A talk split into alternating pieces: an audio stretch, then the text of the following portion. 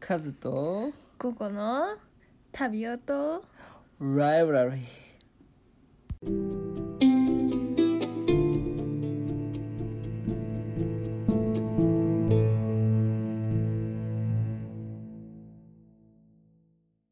フラットファイブです本日は7月24日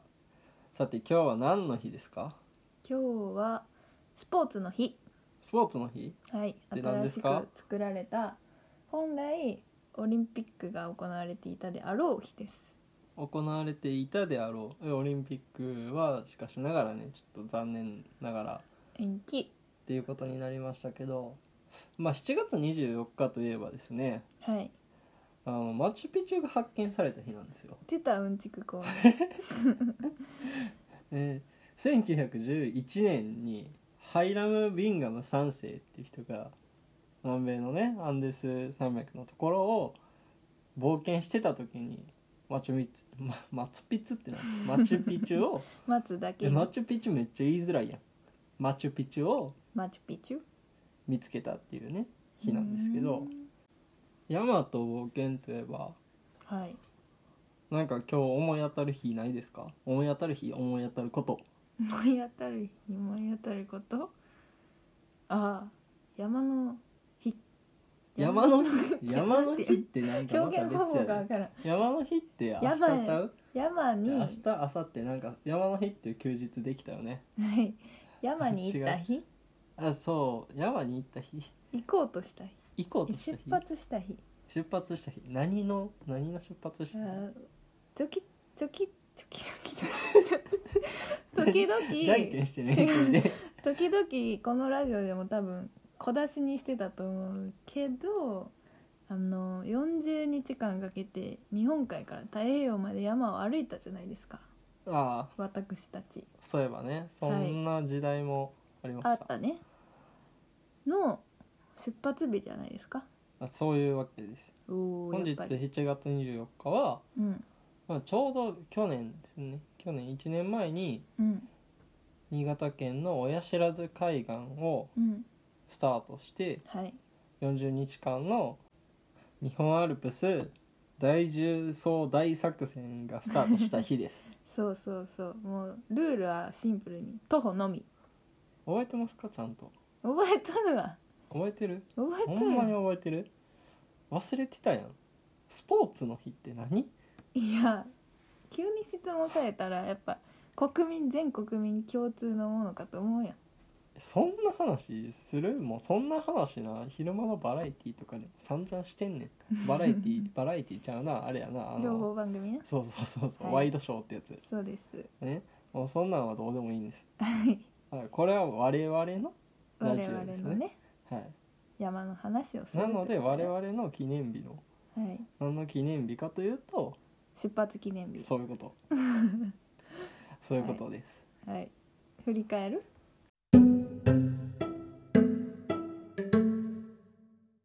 ねっていうことでちょっと山の話山の振り返りみたいなことをしていけたらなっていうのではい思ってるんですけど、うんまあ、僕らが40日間歩いたルートはいの中で今回は北アルプスの話を少ししていこうかなと思ってましてうんうん北アルプスは親不知海岸から入ってうんえーえーそこから白馬岳とかうんうん帰らずキレットとかあと五竜とか鹿島槍とか、まあ、そういった百名山なんかもたくさん越えうんてで雲の平の方とか行ったりとかうん薬師岳とか行ってそこから三俣蓮華すごろく槍ヶ岳そしてうん穂高大キレットうんうんジャンダルムとねや最後焼岳まで行って上高地に下るっていううんほとんど北アルプスの山登る勢いってうんうん予想外の長さやった行ってないところで言うと有名どころやと立山剣のエリアとうんあとはえっと表銀座って呼ばれてるえっと常念お天正つば九郎あの辺りとあとはちょっとアルプスの3階からちょっと離れてるというか夏場の重曹ルートがない乗鞍岳うんうん以外はほとんど歩いたんじゃないかっていう全部で17日、はいかけましたよね山の中で16泊するってどんな気分でしたかいやもう途中から山が普通の世界なんかなって思い始めたうーんいやそもそも数は違うけど私の場合は山にこれまでに行った経験が最長1泊2日ほぼ日帰りわかる明日になれば帰れるみたいいやもうそれめっちゃ帰りたがってるやんな も明日になれば帰れ るあもう家に帰りたいみたいなうやりたいことができるみたいなちょっと山ではやりたいことできんみたいな違う山に登りに行くのがやりたいことやんはい山の上でテント張って美味しいもの食べてで「あ夕日綺麗やなあーちょっとコーヒー飲もうあー美味しい」っつってなんであちょっと横になって休もうかあ星めっちゃ綺麗やみたいなさいやで朝起きたら「うわ朝日が」みたいな。申し訳ない けどその高度なレベルのたしなみがまだできてない時代やったから正直嘘やん試練の山やったからうんそうですかそうで始そまもりそはももうそうやったかそもそもら、ね山歴うん、1年ちょい1年ちょ い1年半でも山に行った回数少ないからないやでもねでも1年半でどこに行きました最初に連れられたのがいろいろあって立山に行きましたでいろいろいろいろいろいろねうんあのー立山登山のつもりじゃなかったから最初、まあ、そのぐらいの始まりから次に行ったのがその次の年かな北岳あその前にえニュージーランド行ったあ 次の山はニュージーランドのトレッキング、トンガリロアルパインえトンガリロクロッシングかうん、っていう世界遺産のトレイルトレッキングルートうんうんプラスちょ山っ頂と山頂に寄り道するっていうあでもそれも24キロでしょあれ全う部んうんだから結構あ歩けるやんうんうんウォーキング感覚やったからななんかああ雰囲気がでその次が北岳ですね、南アルプスにある日本で2番目に高い山うん、北岳とで次の日の朝に愛の岳っていう日本で今3番目に高いって言われてる山うんと行ったのはそれが1泊そ2う日初めての1泊唯2一日の1泊2日でこのチャンスあれそんだけやったっけこのチャレンジしますよってなってなんかちょっと六甲山のロックガーデンうーんとか、あのー姫路の方にある山せっぴこさんはいとか松松尾尾白髪白髪か白い髪っやていめうっちゃマイナー笹め山っちゃのマイ方ナ のーはい山にちょっと行ったぐらい兵庫県のちょっと真ん中の辺にあるはい低山なんですけどそこ行ったのとあとは直前が北海道の黒岳か大雪のちょっとやったなでもあれうは、んロープウェイロープウェイそうやなロープウェイで登って7合目まで登って山頂まで行くぐらいだったもんね、ううんん、からの40日ってどういうことよ行けると思っいや本人はいや無理やろみたいなたあ僕の方もマックス7泊え7泊も行ってないか6泊5泊56泊ぐらいうんまあ、北アルプス長いこと歩いたりしたのは何度かあったりとかあとはニュージーランドの氷河が見れるトレイルそれが一番長いのかな5泊6日がうん5泊6日6泊6日わかん忘れたいやなんかそれぐらいでうんまあ40日ちょっとどんな感じなのかなっていうのはまああったんですけどうんまあ準備が大変やったね準備が大変やったまあ基本的に山で必要なものはある程度もうこれって毎回いつも持っていくものをプラス何が変わってくるかっていうとやっぱり食料の部分がもう全然違ったんでうんいや基本自分たちで自炊して食べようっていうのでうん最初北アルプスはもう17日分全部持って上がってそうやねちょっとプラスアルファでね、もともと14日2週間ちょっとぐらいかなうんプラス予備で持って行ってた分で、まあ、足りるか足りへんかなぐらいで、うん、うんまあ後半で